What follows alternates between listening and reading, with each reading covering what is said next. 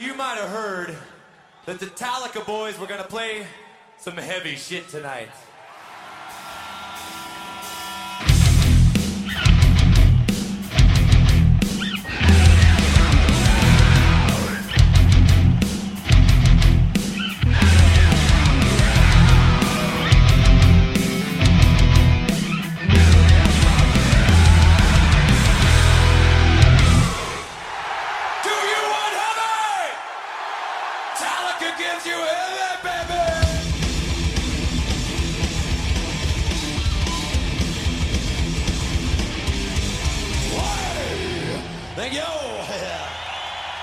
Welcome to Metal Tales from the Road. I'm Ethan Luck, and of course, we have a special guest, a patron, which, by the way, thank you, all the way from the UK, Mr. Alan Ashcroft. Hello, everybody. How you doing, man? Good. I'm good, mate. You? I'm doing pretty well. Um, Alan is reporting from his car currently. he just finished a shift at work, and or maybe you're still working technically, but uh, we we found a way to to to make the time happen with a six hour difference, and here we are. Yes. I've been looking forward to it. It's been nice to finally talk to you. Absolutely, man. Well, I'm sure you had a great time at uh, at Donington, but I know you went both nights. We're going to talk about night two, of course, and uh, and also we appreciate you being a patron. Um, anyone listening knows at this point, if you don't know, this is insane. But if you become a patron, you get to do fun things like this and come on the show and talk to either me or Clint about a show you've gone to, uh, either a future show coming up or in the past. So, dude, thank you for being a part of it. no bother. I only I only went to night two, unfortunately. Oh, you did? Well, perfect. got the second night, yeah. So So, how was night one? oh, it was brilliant. Great, awesome. Thanks for listening, everybody. See you later. well, cool, man. Well, I, I, I really would love to intro, you know, introduce you to the to the listeners and have them get to know you a little bit. And uh, I want to talk about your Metallica history, when you got into the band, how you got into them, your favorite record, first record you heard, first song you heard, and, and all those details, man. Because that's a it's a fun thing to learn about people doing this podcast is is their origin story. You know, everyone has one with the band, and once you become a fan. I- Like I don't personally really know any casual Metallica fans. I know a few people that know Enter Sandman and Nothing Else Matters, but I'd say most of the people I know that are Metallica fans are like diehard fans, and that's just the kind of band that they are. And I'm, I can only assume you're one of them. yeah, it, it's um I suppose I'm a similar age to yourself. I'm only I'm only a year older. than you. All Um, So um, luckily, um, like my dad listened to various different music growing up. He, he liked his music, so I like the Beatles and a bit of AOR, a bit of the Eagles, Led Zeppelin, classic blues rock, that kind of thing. So I, I kind of liked all that, as you do. Um, and then when I got to what we call senior school, so that's uh, 11 to 16, Mm-hmm. I met my brother brother from another mother, Gary, and um, he was um, quite advanced for his age. I mean, even at, at age nine, he had like Appetite for Destruction with the original the band cover on it. Oh, and, yeah. um, he had some Iron Maiden, and then he got um, he had Ride the Lightning and Justice for All, and I'd never heard anything quite that heavy. Yeah. And basically, we became friends uh, about age 12, 13, really. And he lent me a tape that had And Justice for All on one side, and it was like a C120, so it was like like 120 minutes. And then he'd, he'd filled the back half with um, Iron Maiden, No Prayer for the Dying. Oh, nice. So, um, I mean, that was a bit more of an easy listen. But I remember sticking a tape on, and Blackened was the first song I heard.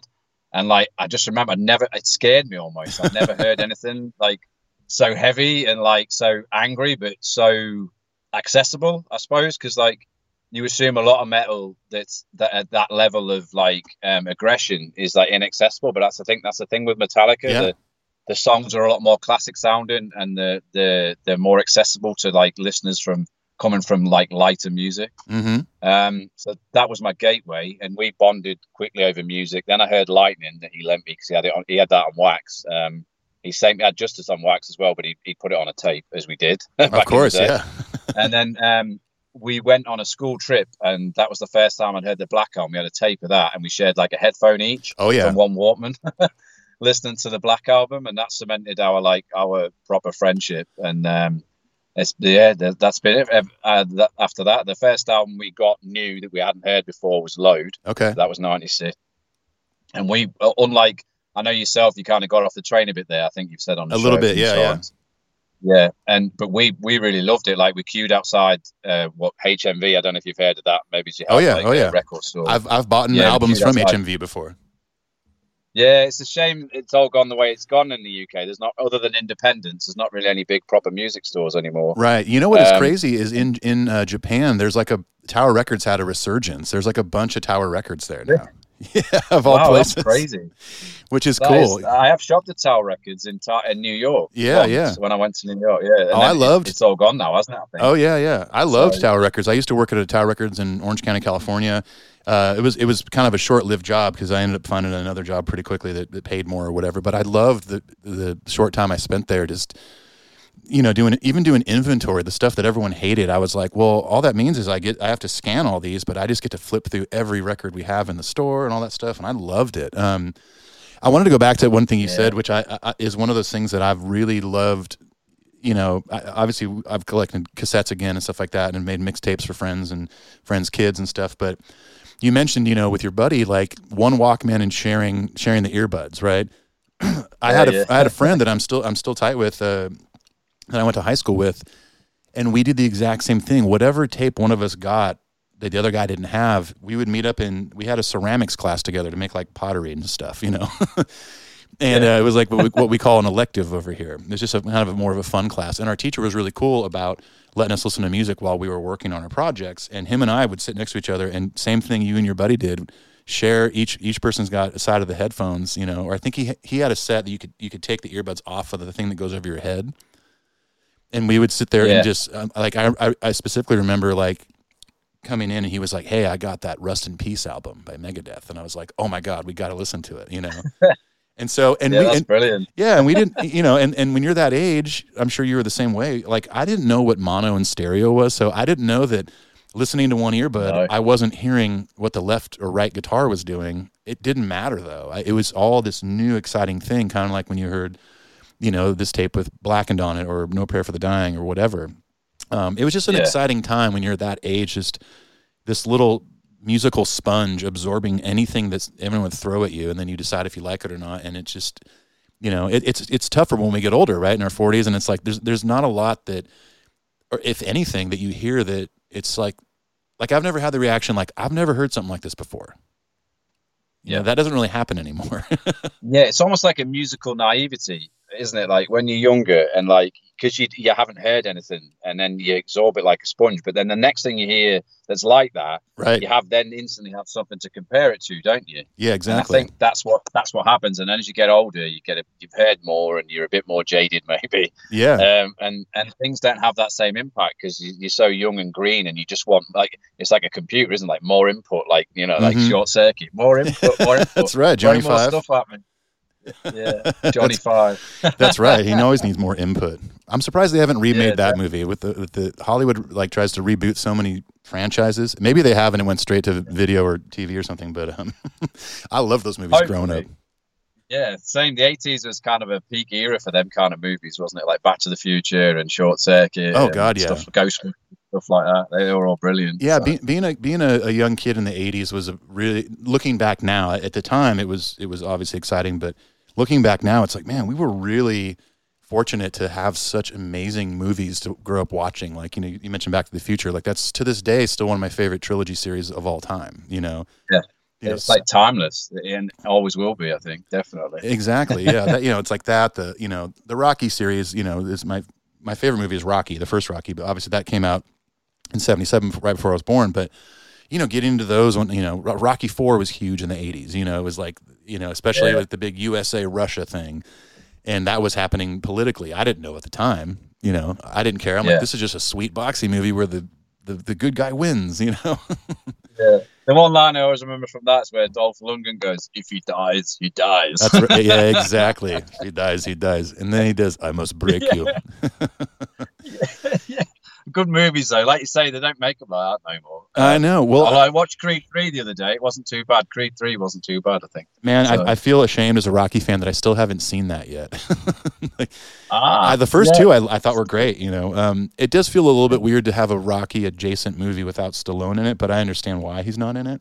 Um, but I do need to watch it. I'll, maybe I'll watch that this week. Um, but uh, yeah, man, it was just so exciting. And with mu- movies and then music's the same way. It's like, like, like I mentioned before, it's like hearing something for the first time that is like nothing you've ever heard. Like when I first heard now I, I'm using air quotes right now. Heavy music. It, it was like the glam rock stuff, Bon Jovi and Poison and stuff like that, because that was all over MTV when we first got that.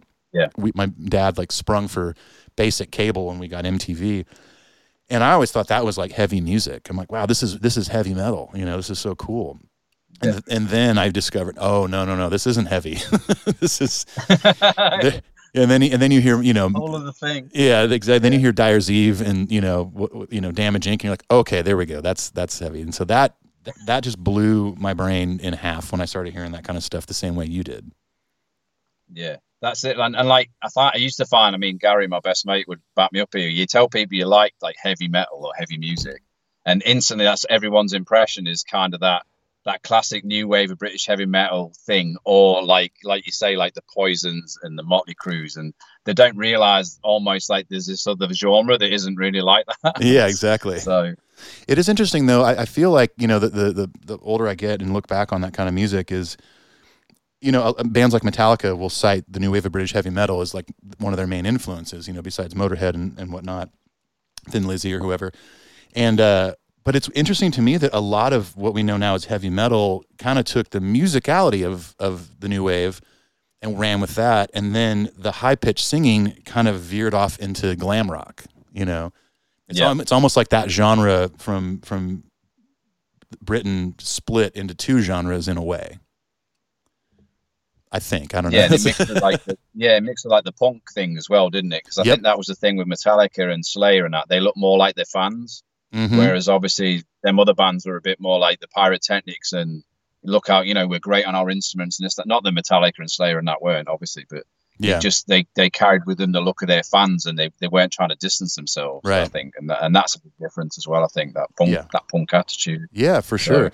And and you know, I've, I've said this numerous times in the podcast that you know that that that punk influence, that punk attitude, you know that that was very transparent to me, and and it, it was a huge reason of me getting into punk rock. You know, hearing gra- gra- you know Garage Days re revisited for the first time, thinking those are Metallica songs, then going, oh no, that's the Misfits or whatever, and then. Well, Yeah. well, I should check that out. You know, that's always that's always the fun game with music is is playing that musical history game. Like, okay, I love you know Pink Floyd. Who were they influenced by? Oh, that band. Okay, I'm gonna listen to that band now. Or same with Metallica. You know, it's like, oh, they're influenced by Budgie and Iron Maiden and Priest and all these bands. Like, maybe I should check that out too. And and I did when I was the junior high was like almost like this cesspool of music that I just I couldn't get enough of, and there was so much to choose from, and it was just like this Yeah. op- opening my world to, to all new stuff.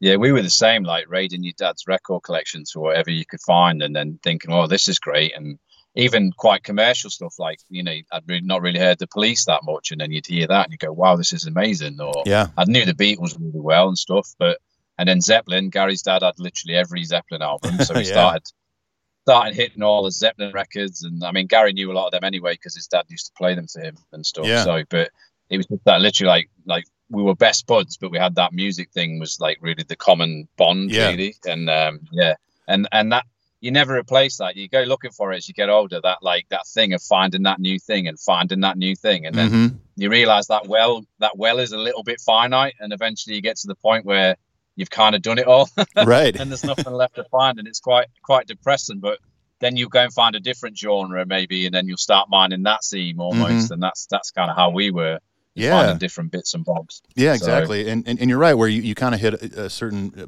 plateau, I guess, where it seems like there's nothing new.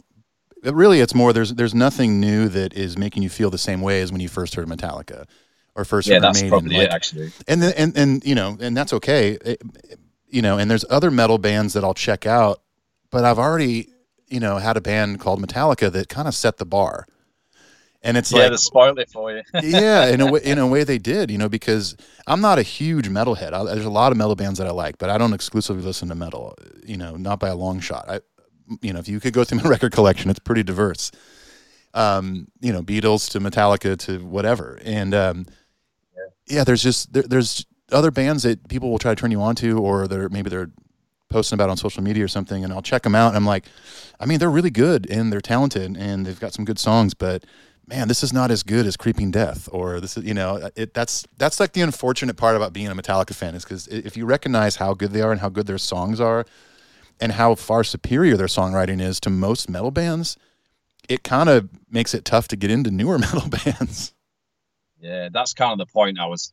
I, I, I'd sort of been riffing in my head things I might chat about Right. um, today while I've been at work, and that that's exactly the point. Is the songs are that good, then everything else is just too high a watermark for it to reach, Mhm. and, that, and that is the big problem with Metallica because like every album, whether you know, I'll, I'll, I'll exclude one, and I'm sure you know which one I mean. right. every album has, has has like a solid like solid gold ba- banger on it. You know what I mean? yeah. And then obviously some albums have more and some have less, but yeah, they, exactly. they just they just have that classic sound. Like they're like the hymns, like like the Beatles and and these other other bands that the songs will just be around forever. And Yeah. and, and that's the difference. You're not going to re-listen to a lot of Slayer records or some of the early Megadeth records or that kind of because they don't have the same. They're not at that level. The songs are just aren't as good. It really is tough. Uh, yeah. I mean, even the episode I did recently with Brad Blazek on Peace Sells, it's a solid thrash metal record, and I and I understand why it's considered a thrash metal classic. But listening to that whole mm. thing together with him, it was like, man, there's a lot of great stuff on here, but it still isn't. If we're talking about that era, it's like, well, that's not Master of Puppets. you know, it's and and you know, it's like we often have to realize it's really hard and almost in sometimes lightning in a bottle for a band to write a masterpiece album, you know?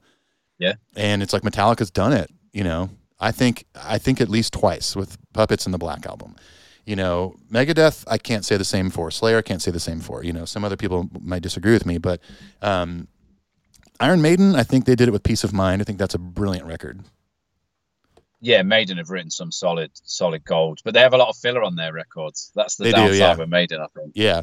Yeah. Piece of Mind is the one record that I, I can definitely listen to front to back. And maybe that's just because I've been listening to it for so long, you know. You know, similar to Yeah. you at, at a certain age, you know, you said you were around 12, you know, getting into this stuff. Things impact you differently when you're that young. You know, it's like even if even if let's say Metallica never existed until now and all of a sudden today I hear Master Puppets for the first time, it may not excite me the same way it did when I was 12 or 13 years old, you know, because it's I, my brain is different now. I've, I've um, I've grown up obviously, and my tastes are are, Yeah. are much wider. So it is a tough thing, and I, I'm just thankful that I got into them at that age because I I've tried to play songs by them for like you know family members that are young, like nieces and nephews, and they're just like, no, th- this does nothing for me. I'm like, okay, It's frustrating. right, you know, because of course Yeah. you want any you know whether it's your friends or family, you want people to be somewhat like-minded in certain tastes, right? Not everything, of course, but it's yeah, like, you like oh, to ah. share your likes, don't you? As well, that's it. You like to share what you like because you, you like Exactly. to think other people would like it too. Yeah, like if, if, if like let's say my nephew, for example, gets into Metallica, it's like, man, I would love to fly back to California and take him to a show. Like that would be really fun, you know. But it's like, you know, Yeah. everyone's brain's different. Everyone everyone's brain tells tells themselves you like this or you don't like this. So you know, but at the end of the day, we like it. We're having a good time doing it. So That's the main thing, isn't it? I think that, but um, it is like my little girl. She's six, and like I have stuff on. I have to be careful, obviously, because of you know various bad words and things like that. But I try not to censor art, as it were. I'm- I'm sensible what I expose her to, but sure, if it's if it's meaningful in the song, I try not to like censor it. But I'll I'll try and maybe make a diversion when that point comes on. yeah, But um, clear your throat she, real she quick. likes yeah she likes quite a bit of the stuff that i listen to so it's quite cool so but you never know whether her taste will will change as she gets older Mhm. um and I, and i do feel bad for like i was saying this to i work with a few people who are quite a bit younger than me and i feel like for them music's kind of not the same as it was when we were kids because you would save all your pocket money i mean you and clint have mentioned this times on the show you'd save your pocket money and you'd go and buy that cd as it was at the time and Oh, that yeah. would be like two weeks money or whatever and then you would literally just like run run tracks out of it on your CD player until you wore it out, and you would you'd thumb the booklet until it was like you know there's barely any print left on it. Oh, it. yeah. know all the words and the length of the songs and who produced it and every other little bit of it. And kids today, they, they, they one they don't get the physical media anyway, and two, it's all there available on Spotify or Mhm. whatever you're streaming from, and that's great that all of this is accessible because me and Gary talk about that now. Like you can access then like when we were kids you'd hear about these records like it was always bonded by blood for us everyone said oh if you're into thrash you need to get bonded by blood and like Yeah. we could never get hold of it they, i had it on order from my local cd shop for about four years and they could never get hold of it because it was out of print Yeah. and like we never heard of it. And then like now you can access that on Spotify straight away, and so you immediately got access to these things. And It's wild. Yeah. I think it makes a difference on on your appreciation of it because you, you had to learn. I think Clint mentioned this on a, one of the mm. podcasts that recently. You had to listen to the album, or maybe it was yourself. It was one of you that you had to listen to the songs you didn't like, whether you did or whether you wanted to or not, because they were on a tape or Yeah. whatever, and you couldn't skip them. That's the- yeah, yeah, exactly. Until you got a fancy Walkman or tape deck that could send, that could, could detect the silence, and then it would stop after a song Yes. or whatever. Like Yeah. my cassette, auto seek or whatever. It was. exactly. Yeah. my my the cassette deck in my in my in my 4Runner uh, has that feature, which is funny. You can like skip it. It'll it'll have like numbers. It'll be like it'll be like skip one, two, three, or whatever. Which I never do, just because I mean, even if there's like a song I don't like on a on a tape, and I'm driving around running errands, I'll just listen through it. You know. Um, but that yeah, that was more exciting in a way, and and it is kind of a shame that like you know a younger generation won't experience that. They're experiencing it in a whole new way. But the tough part is, especially with social media and algorithms and all that stuff, is that now the norm is to see something as fast as possible and have it move on to something else as fast as possible. So, unfortunately, you Yeah. might hear a cool song on an ad on Instagram or TikTok or whatever, or a video that has a song behind it. I just can't imagine, and I'd maybe I'd love to be proved wrong, but I can't imagine some kid hearing that going, "Oh, whoa, what was that?" And then I'm gonna go look it up on Apple Music or Spotify and see what it is. You know, I mean, I see, I see, Yeah. you know, younger kid, like teenagers and younger, that are just sitting there on their phone, just they're swiping so fast through stuff. So it's like I can't imagine anything coming close to having the impact that it had on us when we were that young, because that was the only Right. choice. It was, and like, and I think our parents, like, that they were the same, like, and maybe it's even their parents, like, you had to go and physically buy the item, and then it was like, if it was rubbish, you just had to tolerate it Yeah. for the time till you could buy your next one. Exactly. And like, that's what my dad did. Is, is he was a teenager in the '60s, and you know, he was buying Beatles records and singles and all the other Mersey Beat stuff and whatever else took his fancy. yeah. And again, it's the same as I was as a kid, but that's all gone now, really. I think from the not from probably Clint's generation on, because obviously he said he was that like later into the '90s when he started getting into the stuff, and then Yeah. you know, he was probably the last generation that experienced that. To be honest, Mhm. Yeah, it's pretty wild, man. Sad with it. Or, or, or I even mean, like, it's, it's like sound like two old men moaning now. I know, right? Yeah, this is just a screaming at the clouds episode. and It's all it is. But it's interesting too. Like it, it- to me, it's like a.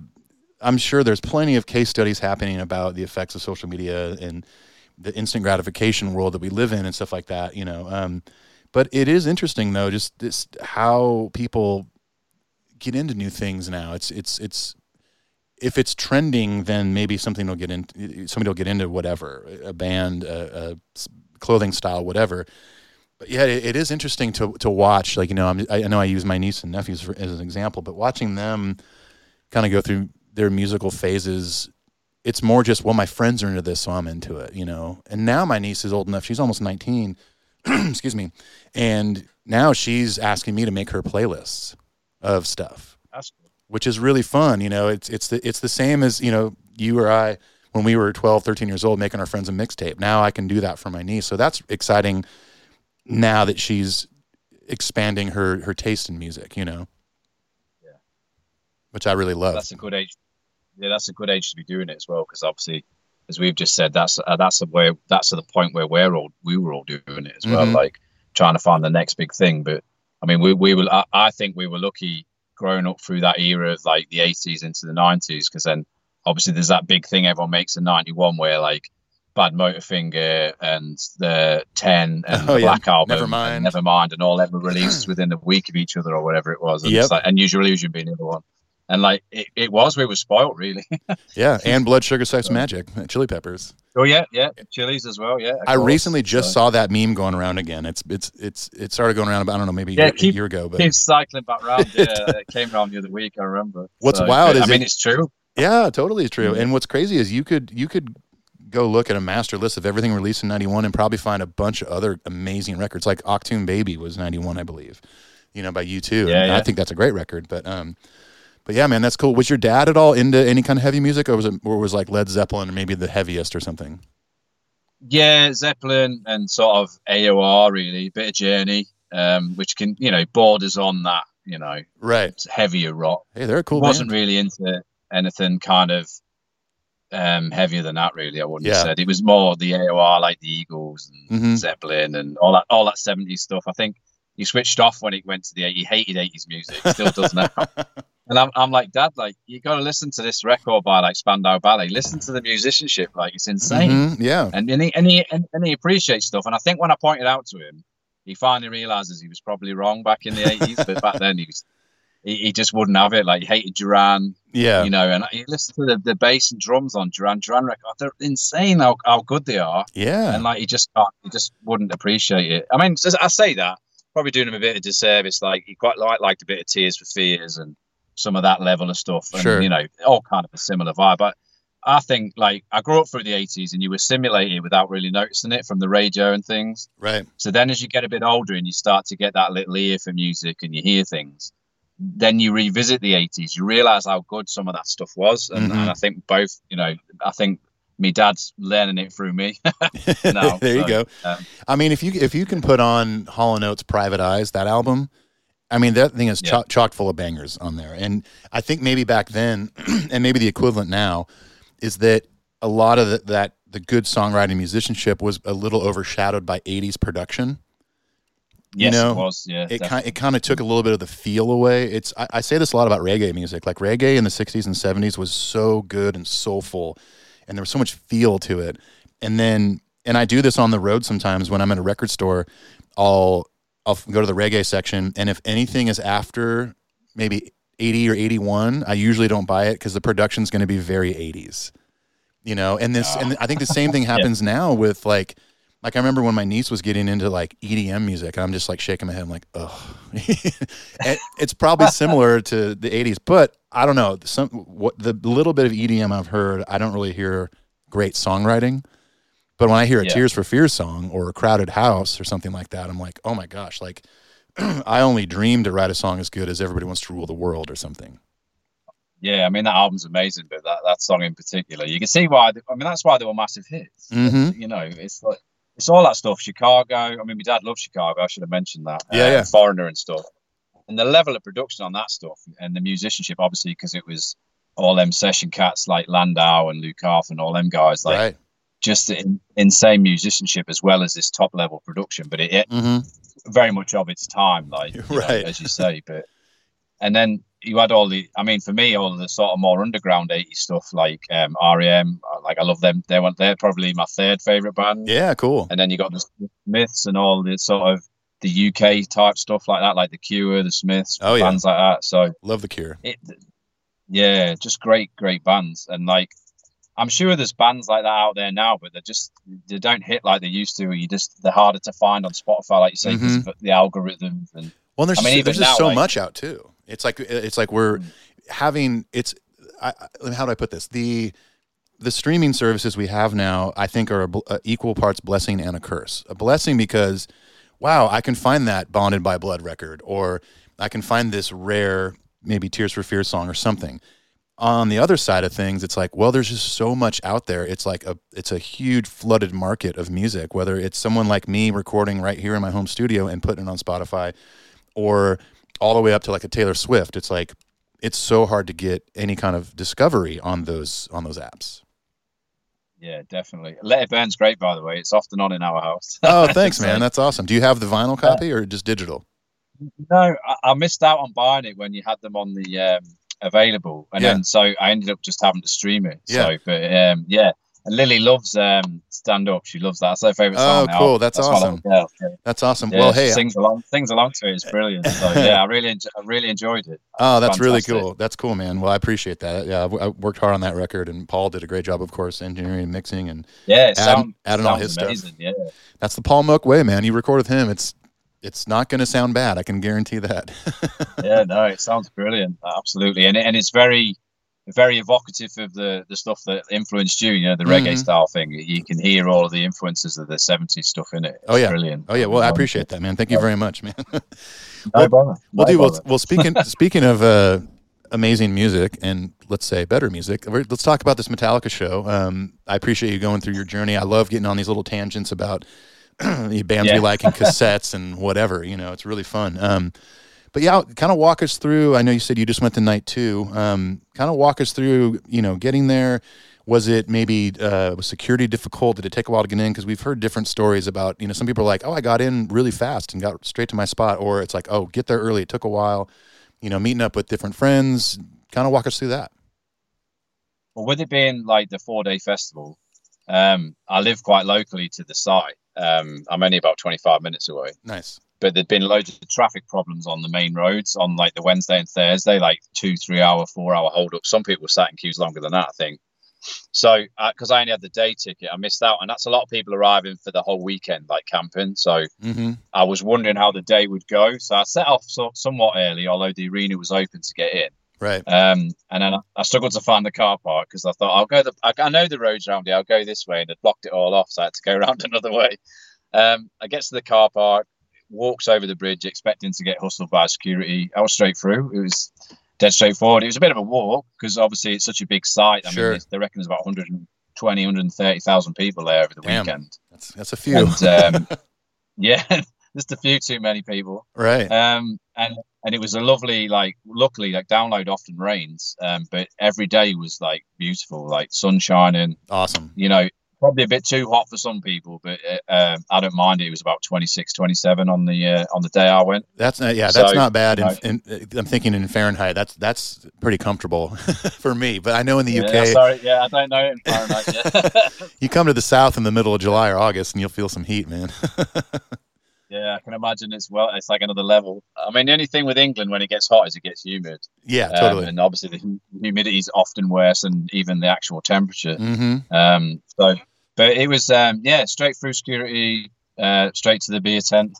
there you go. Picked myself up a beer, and then um, hung around deciding what I was going to watch because I kind of had a plan in my head. Like me and Gary, the first ever gig we went to was Metallica. Um, they did Escape from the Studio in '95 at yeah. Donington, um, and that was our first ever gig that our parents would let us go to. Wow. You know, rock and metal music, uh, you know, satanic and people will sell us drugs, you know, and all this kind of thing. Well, what a cool so, era to um, see your first show too, because it's like Load hasn't come out yet. They're still technically kind of finishing up the Black Album era, so you're seeing yeah. like a really, uh, really cool era of the band. Where they're probably sounding tight as hell at this point. They're starting to work on the yep. new record and all that stuff. And uh, man, that's I'm jealous of that show. Damn. Yeah, they still had Jason there as well, and obviously he's the guy that technically we grew up with. We didn't realize who Cliff was initially, and then we sure. learned later on. And then uh, we got two new songs as well because they played Two by Four and Devil's Dance. Although Devil's Dance was very much a work in progress. Yeah, yeah it was a great gig. Um, I mean, I could get into that, but it's, it'll be a long conversation. But yeah, for a first gig, as first gigs go, that's pretty much up there. yeah, that's pretty amazing, man. That's awesome. But um, when we did that, we noticed as the bands were coming off, people would would move away from the rail. So then you knew that was your time. You could move a bit more close because obviously wanting to get to the front for Metallica at that gig. Mm-hmm. And then I was on an hour and like I'm 45 now, and I thought, do I really want to be crushed at the front on the rail at a festival? I'd have been quite happy doing it at a stadium, yeah, a Metallica gig, but not at like festival with other bands. I thought, do I do it? So I thought, I don't know. So I went and saw Municipal Waste and had some food, and they and they were great. They're know, cool, yeah, fresh. And then there was a, a little meet up with um, there's two chapters in in the UK. There's um, Blackened UK and I think UK Apocalypse. Cool. So I, I chat. I, am not like big. Loads of people are really pally, but I, I, don't I don't get too involved. I'm often busy with too many other things. So right. But I thought I'll go down and say hello. So I went down, showed my face, had a photograph, and then I thought I could stay with these guys. They're all really friendly and lovely. Or you know what do I do? So I thought I'm going to go and have a couple more beers. I'll sit outside the main bit of the stage and then I decided, right, no, this might be my only time to see him because obviously they're 60 now, aren't they? Right. And yeah, exactly. I was thinking they've not got no other UK dates planned. Um, 24, there's no UK date unless they had one now. Download's gone, which I'm kind of fingers crossed happens. right. I don't yeah. know yet. I thought this might be my last chance. So I need to get to the rail. So I had yeah. a few more beers and then couldn't have any more because I was going to have to drive home a few hours time. Yeah. So I had a Red Bull and then I went in. Um, so I watched um, Clutcher on and then Alexisonfire, who I've never heard, and they were quite good. James was watching them from yeah. the side of the Oh, stage. that's cool. Yeah, they're a, cool. they're, they're a cool band. His, yeah, see him in his cowboy hat with his cigar on, watching Alexisonfire. Yeah, he's definitely then, um, he's he's doing he's leaning into the cowboy thing even more. I've noticed like on stage on this tour, he's kind of wearing like some. It's almost like they're like leather pants, but they almost look like he should be hopping on a horse or something. Yeah. Yeah, I know what you mean. They've got that like almost stitching design on the Yeah. side. And stuff, they? Exactly. Yeah. Yeah. Totally, man. But that's that's And cool. And, and Embracing his inner cowboy.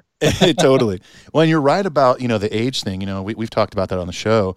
Is that you know, I mean, now's the time to see him, just because I mean, this tour is already pretty spread out. Like, I know it's more of a marketing thing to say and a PR thing to say, oh, a two year tour, but it's like, well, this isn't a two year tour like the Black Album was. You're not doing 200 dates a year. You know, these are very spread out, two shows a weekend. You know, because you know they're older, and, and so all to say is that if you have the chance to see them, now is the time because I mean, who knows what the future is going to look like? You know, I mean, if you know, it's like the next album if they make one, they might be in their mid 60s, you know, and Yeah, it's And- crazy to think, isn't it? Like Yeah. 66, 67.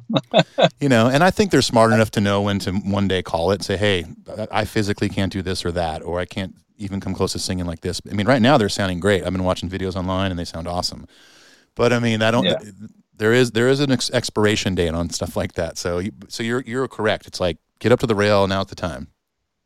Yeah, that was it. So um, I, I was a bit further back for Alexisonfire, and then I can't remember who was next. It might have just been oh, oh I'm trying to think who it was. I can't think of the line. Anyway, I ended up right near the rail for Disturbed, and then I just stayed there. Yeah. Disturbed was second. We were on just before Metallica. Although I was stood there thinking, like, I know I might need the toilet here, and I'm I what was going to do? gonna- Luckily, I didn't. but like, because it was like when Disturbed finished, it was an hour and 20 minutes before Metallica came on, and that was just it's a long way to the top, and then ecstasy before they even played.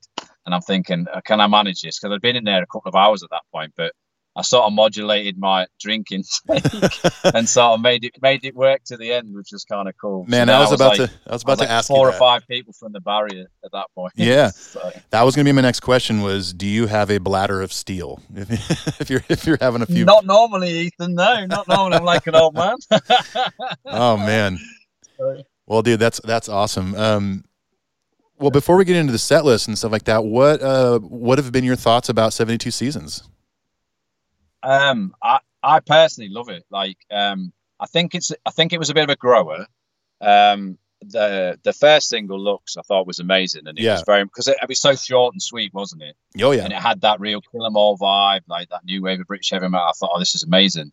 And then I was a bit. I, I'm not. I say I wasn't disappointed with um, what's it called, Screaming Suicide. I liked it, but it, I think if I take it in the in the context of the album, it's fine. right. But if you take it as a standalone song, it, it kind of suffers from not being that great. But I do like the way it, there's not really a chorus, but it kind of catches that mania of the idea of the lyrics. Mm-hmm. Because, you know, in my work life and personal life, I, I can sort of understand what James was going for with that, like, you know, the thoughts of taking your life and, you know, how you might be in that manic phase of wanting to do it. And I think the music reflects that quite well. But Right. Right. as, as a song, not the best song. And then the other two, 72 Seasons and Darkness, they're great songs. Oh, yeah. they? I think they, they stand up definitely. And I know a lot of people have made a point of like, you know, I, you guys have said it, there's a little bit of fat that you could trim off some of the songs, etc. mm-hmm. But I think in terms of the previous two albums, so Death and Hardwired, Yeah. I would argue there's more fat to be trimmed from some of them songs than there is from Right. these songs. Although there's a bit from these songs that you could probably like, well, you don't have to repeat that twice. You could do it once, etc. Yeah, etc. But I think obviously they're just doing it their way, aren't they? And they're in the studio vibing off them, and they're like, "I know, play it again." You, Yeah. I can see why they do it. Well, Although and, it's frustrating as a listener. and isn't that you know, regardless of our opinions of you know, oh, maybe they could have not repeated that a, a second or third time, but at the end of the day, what we want is Metallica to be Metallica. You know, Yeah, And some people think of that as, well, I want them to sound like puppets or this and that. I don't care. I just want them to put out good music at the end of the day. And if it's a Yeah. little bit longer than I would have done as a producer or as a player, so be it, you know. And and I, I'm with you on like Screaming Suicide, for example. Like I thought that was maybe the weakest of the four singles.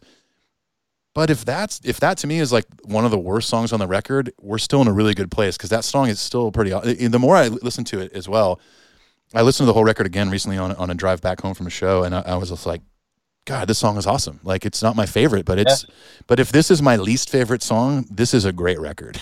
you know. yeah, that's it. Like it fits in the vibe of the album, and it, it doesn't doesn't overstay its welcome either. It is quite. It's not short, but it's not long either. Mm-hmm. So um, I, I- I am. I, I will be honest. I know you guys have defended him. I am a bit miffed at Kirk's contributions. But, Yeah. Like it doesn't put me off. Like me and Gary have had some long chats about this. Right. It, it, it annoys Gary more because he was like it, Gary was very much more like the although he's a massive James fan. Don't get me wrong. Yeah. But he loved Kirk and Kirk solos. Gary's first expensive guitar was a Black Les Paul Custom because of Kirk. Yeah. Um, so it was kind of like along them lines. Um, it, he's disappointed because they were so influential to him as a young guitar player and a young music fan, hmm and and he just feels ultimately disappointed, and so do I. Like, but it doesn't detract from the songs. I just feel like he could do better, and and yeah. I think like if you listen to his older stuff, he's still shredding like he is on this one, but it's more it's on tempo, it's more in the right keys, he's following the song, he's he's capturing the mood of the song better than he does Mhm. now.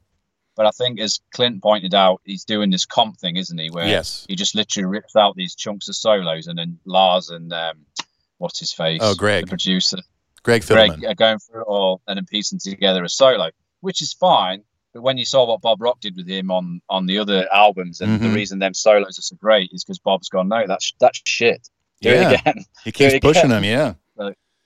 Yeah. I mean, and, and, and that doesn't ruin the album. I, I, I still love it. I think he plays some good bits on it. Like um, I quite like the little Kill 'Em All, um, no remorsey parts in uh, Too Far Gone that he plays. Like the solo intro is very reminiscent of a lot of the ones off Kill 'Em All. Sure. And it's kind of like, yeah, Kirk, it's still there.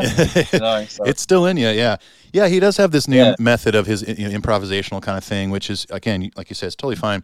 I do think he definitely stepped up from. I like these solos better than Hardwired, is what I'm saying. Yes. Um, I yeah, think they, I, I agree with that. yeah, for sure. Um, but again, I'm I'm I'm just trying to do my best and sit back as a Metallica fan and go, you know what?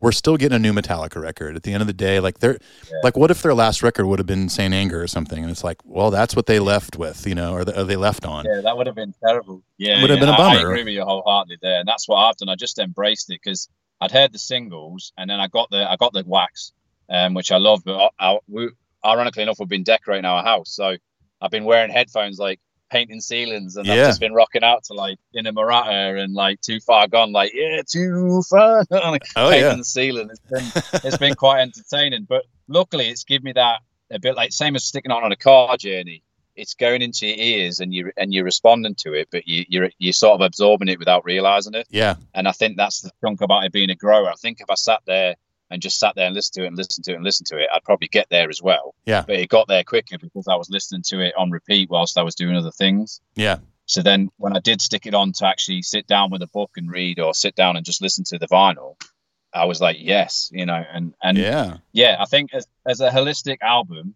I think it's better than Hardwired and Death.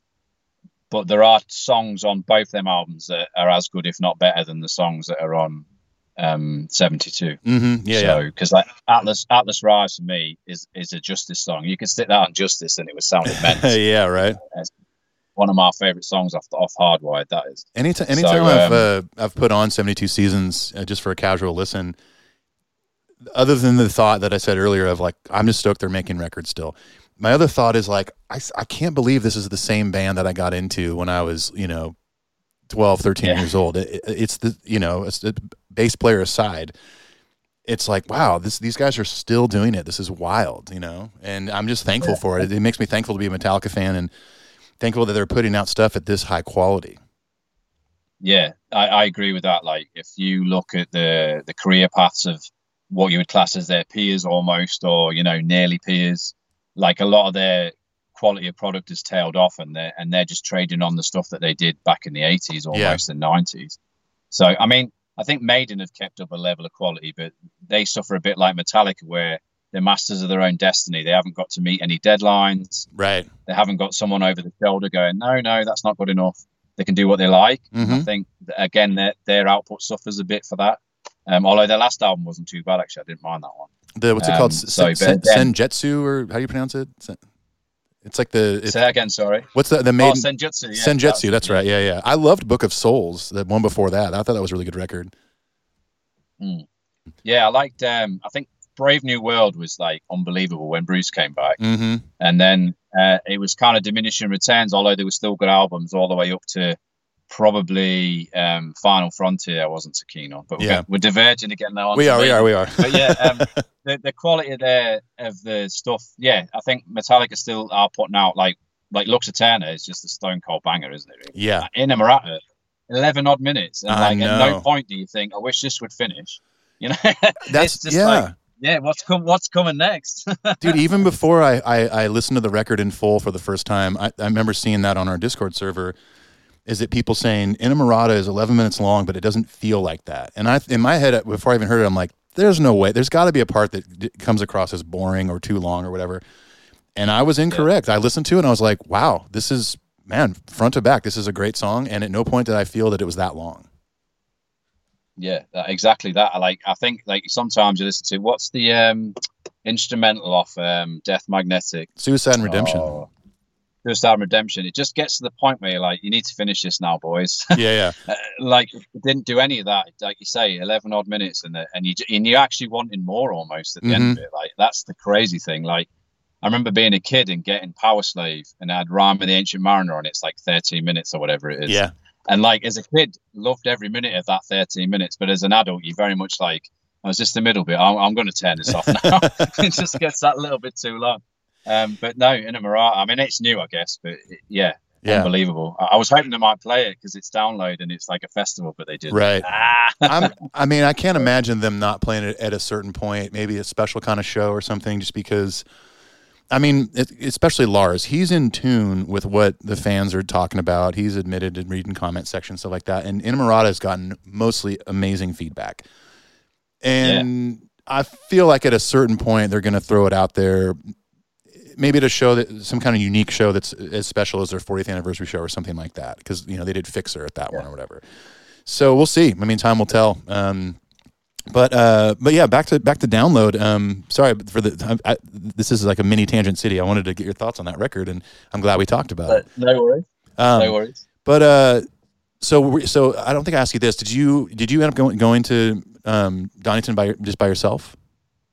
Yeah, um, Gary, we, we chatted, and uh, I remember the weekend tickets came out, and I was like, "There's no, I can't do a weekend because of work commitments, and it's you know, it's, it's an expense and family commitments and things." Sure, yeah. And then I thought I, I didn't want to miss both sets, but I had no choice. And then uh, the day tickets got released this year Mm-hmm. because the, the weekend ticket, the camping tickets were the year before. And I was like, ah, and I was chatting to Gary, and I was like, and he says, like, I don't think I'll be able to make it. So I was like, no bother. And then the tickets went on sale that day, and I, I sort of was at work that day, same as today. And I was I was sort of thinking about it the whole day. They went on sale at nine, and I kept checking to see if they were available. Right. And I was driving home that night, actually back home to where I live, and uh, it's like a two-hour drive.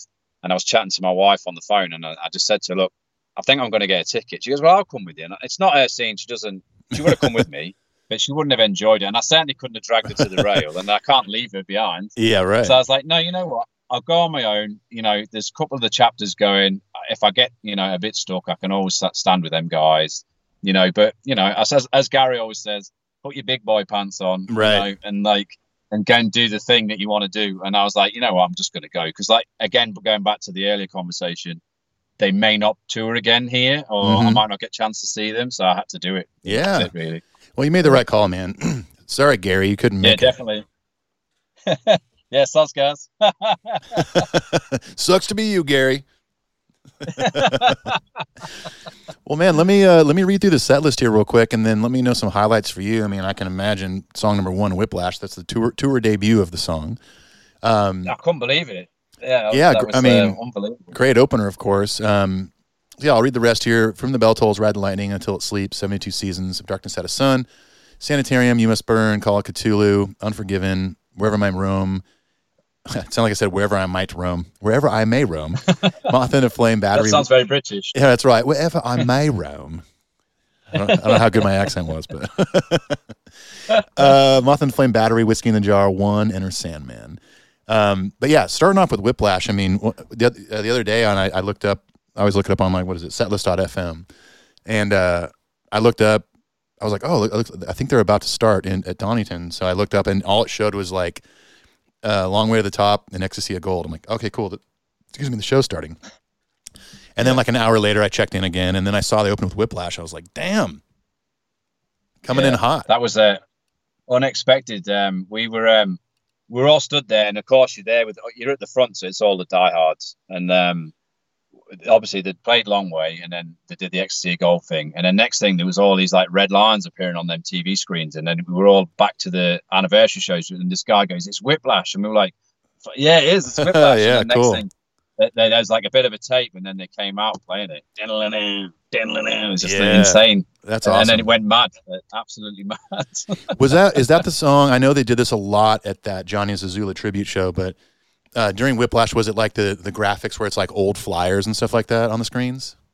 Yeah, yeah, I think it was. They had all them, they had all that red red lines appearing, which is Mhm. what they did at the anniversary. Cool. And then yeah, it was all flyers and stuff like that. That's awesome. so, but I mean, it was like you know when you're at a festival um, crowd, and it was nowhere near as mad as download uh, Donington '95. But as soon as someone wants to move, you all just kind of move in that same direction. yes. So it's like trying to keep an eye on the band in the distance because although we were at the rail, they had the snake pit, yeah. so they were sort of mid stage, and then the snake pit in front of them, so they were still a bit of a distance away. Um, so he's trying to keep an eye on them playing it, and then listening into what's going on, shouting all the words, and then like constantly swaying left to right. Like Yeah. yeah. You got sometimes you got to just just go with the tide wherever it takes you, man. It's uh, yeah, that's it. You can't resist it because it's just like thousands of people shoving you one way. You got no choice. yeah, you cannot block that. There's no way unless you're the Incredible Hulk or something. But um, I've been at shows like I mean, most of the time at shows I usually stick around front of house just because I like to hear where it's going to sound best sonically. But the times I've been on the rail, yeah, you definitely feel that that that energy and, and obviously the literal energy when the crowd starts swaying back and forth and stuff like that. But Yeah. but there's nothing like it, man. It's everyone's got to experience that once. Yeah, I think that I suffered with the sound for that, like because I couldn't hardly hear James's guitar because it obviously wasn't mixed for where we were stood. Right. So I had a boatload of Kirk. Like Kirk was hot. Like you could hear him as soon as he soloed. That's all you could hear. yeah. Um, and a, and a bit of Rob because obviously the subs under the stage you can feel that more than actually hear it. Oh yeah. Um, but yeah, James's guitar didn't work for the first bit of the song where I was, and then you kind of heard it like someone had plugged the amp in. And obviously I know that's not the setup, but that's what it sounded like Right. and then you could hear him. But I don't know if that was just where I was and they'd plugged a speaker in this side or what it was, but yeah. that I, I think I suffered from bad sound from through through the gig because of the position I was in at the stage front Sure. there. But what can you do? Yeah. I Exactly. decided to go to the rail. It's a sacrifice worth taking. Yeah, exactly. well, man, what I mean, what a cool first batch of songs you got there, Like Whiplash into Bells into Lightning, and then Until It Sleeps, which I'm stoked they're adding load stuff on the tour finally. Yeah, I mean that that I, I Gary messaged me the next day because he looked at the set list and uh, he was like, "Oh mate, that's a that's a that's a set list there. That first four songs." I was like, "Yeah, it was like insane." Yeah. The only downside was like it was great to see Ride. We had the Kill Ride medley when we went down into '95, which was great. Um, but obviously we didn't get the full songs. Right. So to get all of Ride, which is one of my favourite songs of theirs, like that's absolutely like up there for me. Yeah. Was was brilliant. And obviously Bells is Bells, isn't it? Like you, Oh, you, yeah. you can't mess with Bells. The greatest song. Um, well, not their greatest, but one of their greatest songs. But then until it sleeps, like I- I could tell I was surrounded by quite a few um, diehards because the vibe dropped. Um, and I know it has the slow intro anyway. You know, Sure. quiet guitar and then and then Lars doing his little drum roll. But like the vibe dropped, the energy dropped, and I was like, ah, because I love that song. I love that was the first album that we bought that was new, Mm-hmm. uh, me and Gary. Um, but yeah, that it, it was disappointing to see the audience kind of drop, and then that is me yelling out every word, and the guys that were yelling every word with me for all the, the other three songs, they'd all kind of like, I'm not singing this. Or, Yeah. that- I'm sure that's not what they were thinking, but Right. that's yeah. kind of how it came across. So yeah, I loved it, but I, I think uh, I don't think they were too keen. yeah, well, that's a bummer. I mean, I get, you know, there's a lot of people that, that show up to these that are just old school fans or whatever, and they didn't really, maybe they wrote off Load and Reload or something like that, or didn't come back on the ride like I did with those records. But man, when I, I mean, the the first show that happened on this tour, you know, when they did King Nothing, I was like, oh my God, like finally, you know, Yeah. like they only really, you know, it's like, we, we hear Fuel, obviously, you know, or Memory, but man, Until It Sleeps is yeah, one of the two, aren't they? yeah, those are the main two they'll throw in there from the Load Reload era, which is Reload, really. Yeah. But man, it's so exciting just Yeah, to see these songs come out. offload. Right. Exactly. And like there's so many songs I wish they would play off, off those records. But I mean the fact that they're doing this or King Nothing it seems like to be the rotation from Load is pretty is pretty awesome. I, I would have gone crazy for Until It Sleeps. I, I, I mean, we saw it. I saw them in '96 on the "Touring Me" tour, um, and that was obviously the album. So um, you know, we heard that then, and it was brilliant. And it was brilliant that night, like because um, Rob was like playing the fretless bass, Mhm. and you know, as soon as the the chorus comes in, the you know, Oh yeah. uh, it just uh, really brilliant. And it sound it sounded like James sounded good. Kirk was a bit loud and a bit clammy as he is. you know, it was um, it was still great to, to actually hear it because, like you say, they haven't touched on them probably since that era, really. Yeah. So, and I guess they're gearing up for the load reissue maybe in the next year or two. I know, So- right? Maybe that's what it is. I mean, that's the next. So- those are the, the next box sets are load and reload. So we'll see what happens. Yeah, but no, that was great. And then they went off. I think they went off. What was on next? And I then uh, then they do then they do seventy two seasons and, and uh, if darkness had a son. Yeah. Yeah, yeah. so they went off stage at that point, and then they were playing. They're just doing a lot of. I think you guys mentioned it on the previous Metal Tales. Have done a lot of production work on the in between the songs. hmm and um, they were playing a few. Uh, I think that was the video footage of like the crib and all the burnt stuff from the cover, Cool. and um, and then they came out with all that seventy two season stuff. They got like Rob's yellow bass and James's seventy two V, Yeah. and um, Lars's kit moved, so his kit was at the back center, and then he came on both wings of the of the snake pit, uh, and he was right next to us. He's literally in front of me. Oh, cool. Um, and, and like, man, he hits so hard. No wonder he's tired at the end of one song. Like, I mean, I, I can play drums to a, a rudimentary level, and like, you know, hitting that hard for one song at my age would be hard. And and he does it at like sixty odd, and he's there I know, beating man. seven shades of crap out of these drums. I mean, at that Um, age, you I really gotta you gotta keep up your health, like not just on the road, but off the road too. You know, it's like, you know, hitting that hard. And I, and I've seen footage of him up close where I'm like, yeah, he's still hitting them hard, and he's what 59, I think. You know, but it, it requires a lot. You know, it's like any kind of athletic ability at that age. You know, you have to keep your body conditioned and all that stuff, and it's a lot of work. You know, but he he does it, and he, and he pulls it off, and, and they're sounding real tight on this tour. Yeah, he's looking. Uh, he looks quite slim. So I don't know whether he's been working out or he's, you know, he looks really, he looked skinnier than I remember him for a Yeah, long time. To James too. Um, not James- that he's ever been a big bloke. He just looked really like his arms and everything looked quite skinny. I was a bit worried at one point. Lars, you doing heroin um, again? yeah. Um, the downside with that when they moved it there because it's a, it's a big stage. Right. Obviously, you could hear him acoustically hitting the drum because he was so close to us, and it was reverberating off the roof of the actual uh, stage. And then you had the monitor mix coming at you, so you kind of had this like he was hitting the drum and you'd hear the crack faintly, and then you get the actual Hear the um, delay. mic'd up sound hit you in the, in the other ear. And Right. It was really it was a bit off putting trying to trying to listen to the songs because you could hear like this delay on the notes on the drums. It was really weird. yeah, I'm sure. So- Yeah, and there's also delay speakers set up for people that are further back, and sometimes you can hear those from where you're standing.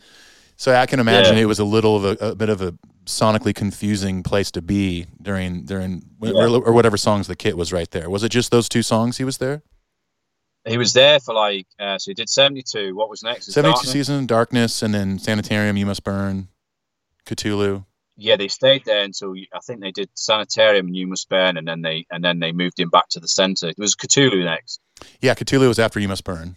yeah that's when they went back to center stage because then i I mean i was hoping they'd play that i wanted to see orion um but they played that on night one and i was like ah Ah, dang it. but then i was like well cthulhu if you're gonna have a second that cthulhu is nowhere in no way a bad substitute is it really Yeah, exactly. exactly. That's cool.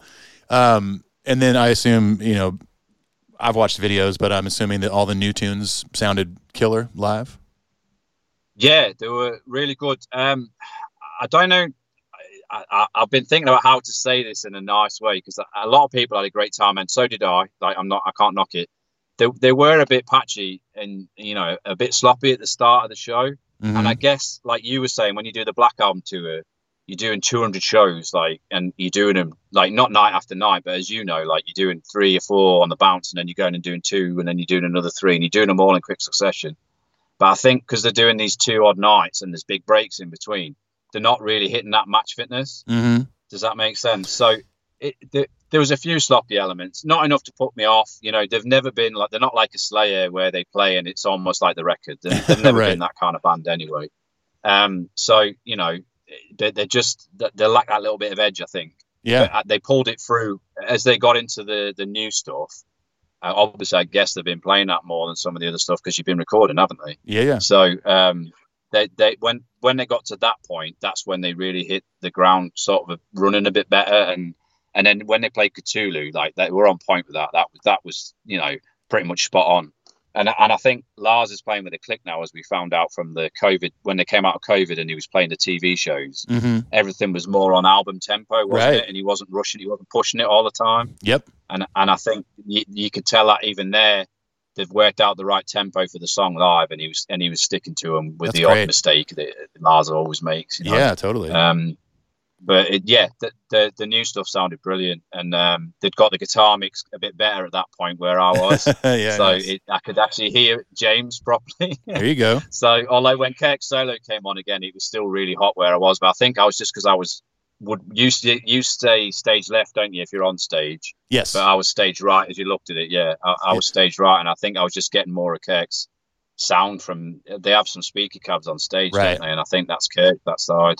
So uh, maybe that's what I was picking up. I don't know. If you, if, if you want the, the, the exact terms in the biz, so if you're on stage and you're on the left, you're stage left. But if you're out front, it's stage left is called house right. Or where you were, you were Uh, house right. house left. Speaking of front of house, of course. Yes, yes, that makes sense now. Yeah. Yeah, I know what you mean. So Yeah, now, ne- next time you go to a Metallica show, you're like, "All right, everybody, we're going house left," and they're like, "What?" Like, just follow me. I know the terms. I think next time I'm going to go do what you suggested and go to the mixing desk and try and get a better mix. right. That's kind of the balance, though, or the trade-off is like if you're up close, you get a great view of the band. You get to see him up close. You get to see James's hand moving fast or Lars, whatever. The downside of that is that sonically it doesn't sound as good. But if you're by, if you're somewhat, or if you're even like, let's say, you know, 20 to 30 feet in front of the mixing console, you'll get a better mix, but not as good a view of the band. So you have to kind of find that balance and what you like. And I usually prefer the the latter. But um, to each their own, right? Some people go on the rail every single show, and maybe they don't care as much about sonics. But I want to. Not only do I, do I want to experience where it sounds the best, I want to watch the whole production too. I want to see what the video guys are up to and what the lighting's up to and stuff like that. Pyro. Yeah, I felt I missed a bit of that at the front. Yeah, because you, you you got the lights and you can see how they've tied it all in with the theme of each song and everything, and it looks Mhm. brilliant. But you, you do lack that holistic view of everything, don't you? I think Yeah. when you're that close. But Yeah. but you but you, but you gain exactly what you've just said. Like there's James. Like literally, I could almost touch him, Mhm. and like and he looks great. Like he looks so fit and well, and he seems happy. Yeah. And um, you know, Kirk looked well. Uh, Rob looked great. You know, saw Greeny up close Yeah. you know uh That's so cool. just things like that like just like that's stuff that like uh, that i'll always remember so you know I, I- i'll i'll take the payoff of not hearing it as well just Right. for that vibe i think Yeah. there you go. Yeah, nothing wrong with that. and to have lars to have lars right there like you don't expect that at any show do you and that was like because usually he's just at the back and that's where he has Yeah. to stay but to have him literally like, he was like staring straight at all of us because we were literally facing him where Yeah. like, he was stood he was sat with his face to the hi hat, like proper going at his hi hat, and he could, and he was eyeballing us and doing all his Lars spitting and like sticking Mhm. his tongue out and all that vibe. Yeah, totally, man. That, now that's an exciting thing. I mean, the closest I got to him was when uh, I went to the Birmingham show in Alabama and got on the rail with Clint and Sarah Sobek. And so at one point Rob was there. At one point James was right there, and I'm like five feet away from them. And at the you know that was just one drum kit on that tour. So at the end of the show, when Lars came out to kind of spit water and throw his sticks out, he came right to the edge where we were, and it was like, man, this is so cool. We're so close. You know, it's like you don't often get to experience that, but I feel like every Metallica Metallica fan at some point needs to ride the rail and experience it. You know, from that perspective. Yeah, It's- definitely. It's, worth It one at like- least one was just- time. It was just insane, and I felt you know it was nice that they were then at the other side of the snake pit for the other fans at the rail as well, because um you know we obviously were spoiled on this side for a few songs, and then they got a taste of it towards the end Mhm. when they did Sandman and stuff. But right. they, towards the end, they were sounded brilliant. The only downside, Lars's bass drum on one was probably about the only downside I think at that point. You know, the machine gun part. Yeah. But yeah, Were there any other? were there any other? So after you know, you must burn Cthulhu, Unforgiven, Roam, Moth, Battery, Whiskey, One, Sandman. Any other like big highlights for you? Or I mean, I assuming I'm assuming. whiskey was whiskey was great. Um, Yeah. because obviously James is a massive Phil Lynott fan, as he mentioned at the uh, acoustic show they did last year when they did Borderline, Right. and and he, he made a point again of saying like you know uh, one of my favorite people, Phil Lynott, you know. Thinking of you, Phil, you know that type of thing. That was nice to see. That's cool. I've not seen Moth because I, I haven't seen him live as a paying customer since '96. oh wow. So to hear them, yeah, one thing and another. Uh, previous marriage, uh, kind of lost track of the stuff that I really loved, and Yeah. then kind of bonded back with the things that I loved when I, I you know, I got with my um, my wife. hmm So finally getting back into my old loves, and then at that point, Death Magnetic came out, and I probably should have gone then, Yeah, but I didn't. And then that was a cool so tour. this was the, the yeah, it was the first chance I sort of had to see them where I could go. Yeah. So uh, yes, it's been been a long time since I've seen them. So well, you it definitely nice to hear Moth. you definitely made the right call. N- not only just to see them in general, but if you had not seen them since, you, what'd you say, 95? 96. 96? I mean, shoot, yeah, that's, a what, while ago. 27 years. That was the yeah, that was the year I graduated high school. So, I mean, yeah, at their age now, it's been 26 years it, or 27 years, whatever. It was time, dude. I'm glad you got to go, and I'm glad you got to experience a, a great set list that that honestly did because they they kept the no repeat weekend going for this festival. It, was cool because you you you didn't really get them like their they have like the festival friendly kind of set list and stuff like that. I'm kind of glad they did this still because you still got some cool, unique stuff.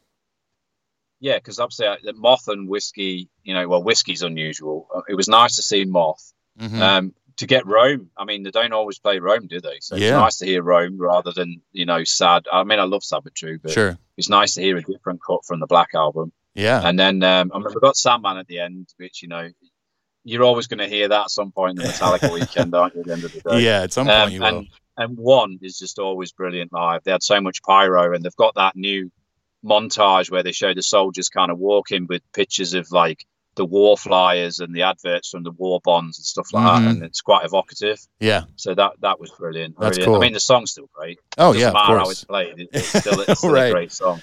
Oh, it absolutely but, is. I mean, man. I think Cthulhu was probably my highlight because Yeah. like I do, I proper love that song and like to hear them do it like live because I'd already I've heard them do Orion live Yeah. by virtue of working working Download when they played uh, the they played the whole of Master of Puppets in 2006 from back to front Oh right. Yeah. and they played Orion but I was working so I, because I was busy I caught I heard it but I was busy doing other things so I, I Oh. couldn't ah. really enjoy it So that was but basically sort heard it that was the other show you air quote saw. yeah I, I, I mean I was so busy I didn't really get much chance but it was on in the background Yeah, and I right. got a pick that day because they right. fell between the rail and, and the stage so we were in that gap so I was able to pick them up but the fans couldn't Oh, that's cool. That's Which I awesome. felt really bad about, but I was like, I'm a fan too. I'm a diehard. as well. I I'm not going to pick. I'm Sorry. not, I'm not just selling beer out here. I'm a fan. yeah, but um, yeah. So um, it was nice to hear Cthulhu. Yeah, uh, I remember that. Like, I borrowed Gary lent me the tape with Justice on it, and he lent me the actual wax for Ride the Lightning. Yeah. And I remember playing it, and because it's such a different sound, like that's the good thing with Metallica. I know people have mentioned that now with the similarities between Hardwired and 72 sound wise. Um, but that's such a different sounding album. And I remember listening to Call of Cthulhu, because obviously got To Live Is to Die and Justice, which is again another fantastic instrumental, which I wish they would play. I know. Me too. Um, yeah, and then Cthulhu just has that different vibe, and it's such more, much more classical piece, isn't it? And hmm and and with the kettle drums and the way that um, Cliff was doing the sound on his bass, the sound like the the monster rising from the deep. Yeah, it's just totally. great. It's just an atmospheric song. Absolutely. and they is. played um, they played the intro tape for that. It was the S and M tape, um, the the S and M um, orchestration that's on the S and M concerts. So Yeah. that's how it, it coming on and people going, "What's this?" I'm going, "It's Cthulhu." Yeah. There you Yeah. go. That's cool, man. Yeah, so exciting, dude. Well, I'm I'm I'm so glad you got to at least go to one of the nights, and especially like you said, that blows my mind. You had not seen them since '97, um, yeah, and, and what a what a cool just thing to do. Even and, and you know what, even Yeah. you know, going by yourself. Some, I mean, shoot, I've gone to shows by myself. Like if friends can't go or don't want to go or whatever, it's like, man, sometimes it's kind of nice just to go by yourself, and then you don't really have. I'm not saying your friends are a distraction, but sometimes you know during a show with your buddies, you're like. In between songs, you want to talk like, dude, that was cool, or did you hear him do that, or whatever. But sometimes it's nice just to sit there by yourself and just absorb it and just enjoy, be in the moment and and enjoy your favorite band.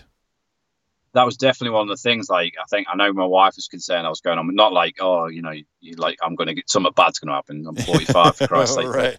I think it, yeah, I think it was more like she was thinking, oh, well, aren't you going to be like lonely? And I was kind of like, not really. I mean, like you do lots of things on your own as a grown up, don't you? And it's just an extension of that, really. Always, But yeah. I think if if I hadn't have gone, I would have regretted it, and Mhm. and I think that was the tip. That was the tipping point for me. I, I, need to go, and then like you say, when you're on your own, you haven't got to think like, oh, so and so needs to eat, or so and so might need the bathroom. We've got to hold the space, or Yeah. like you say, you have that little convo after each song, like. Oh, what did you think to that? Oh, that was brilliant. Oh, wasn't it, it- you, just could just focus on it and not really get too distracted by anything. Yeah, exactly. So, um, yeah, it was enjoyable. Plus, eating all that bad food as well at festivals. that you can do alone for sure. yeah, definitely. That's all you need is some bad fried food. my- my- say again. I said all you need is bad fried food, beer, and Metallica, and it's a, that's a good night. yeah, that was that was pretty much it. Although my um my um guts aren't pleased with me like now. Yeah, worth it. uh, my body. Yeah, it was definitely worth it. Absolutely. Yeah, that's awesome. Well, Alan, I can't thank you enough for doing the episode, man. This has been really fun chatting with you and getting to hear your story. And I love that we kind of went all over the map musically and and uh, Yeah. yeah. Thank you again for taking time out of your day. I know you just finished work and you're in the car, and it's it's you know you, you, we made it happen. No problem. It's a pleasure to talk to you finally. It's, I've been dying to get on one of the uh, Metal Tales, and I thought it might be 95 or the uh, other show I saw, but Right. it's much easier to talk about one you've just seen, isn't it, really? Exactly. Oh yeah, yeah. It's fresh in the brain. Yeah. I mean, I, I I've referenced you know my first Metallica show, which was in Australia on the Death Magnetic tour, and uh, oftentimes I have to pull the set list up again. I'm like, I don't even remember what they played, you know.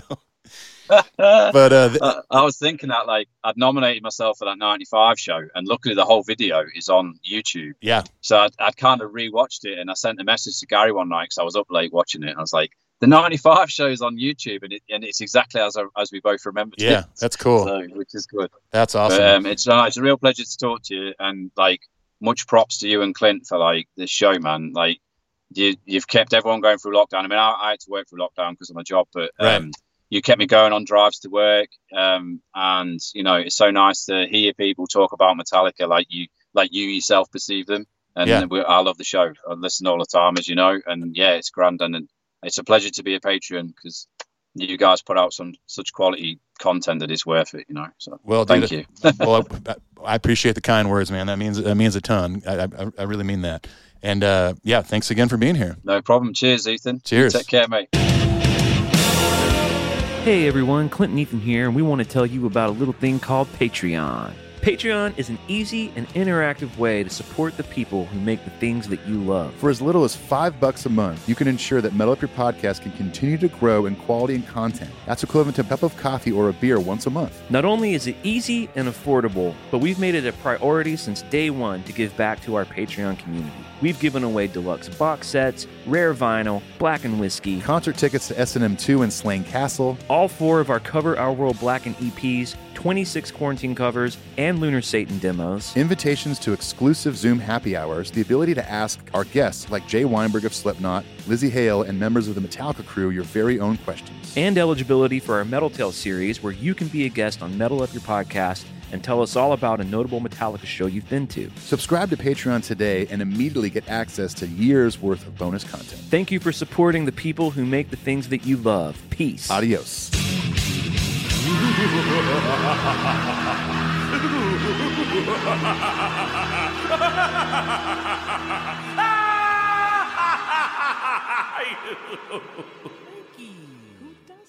I can't talk about it anymore. It's giving me a headache. Here, take two of these. Ah, Nuprin. Little, yellow, different.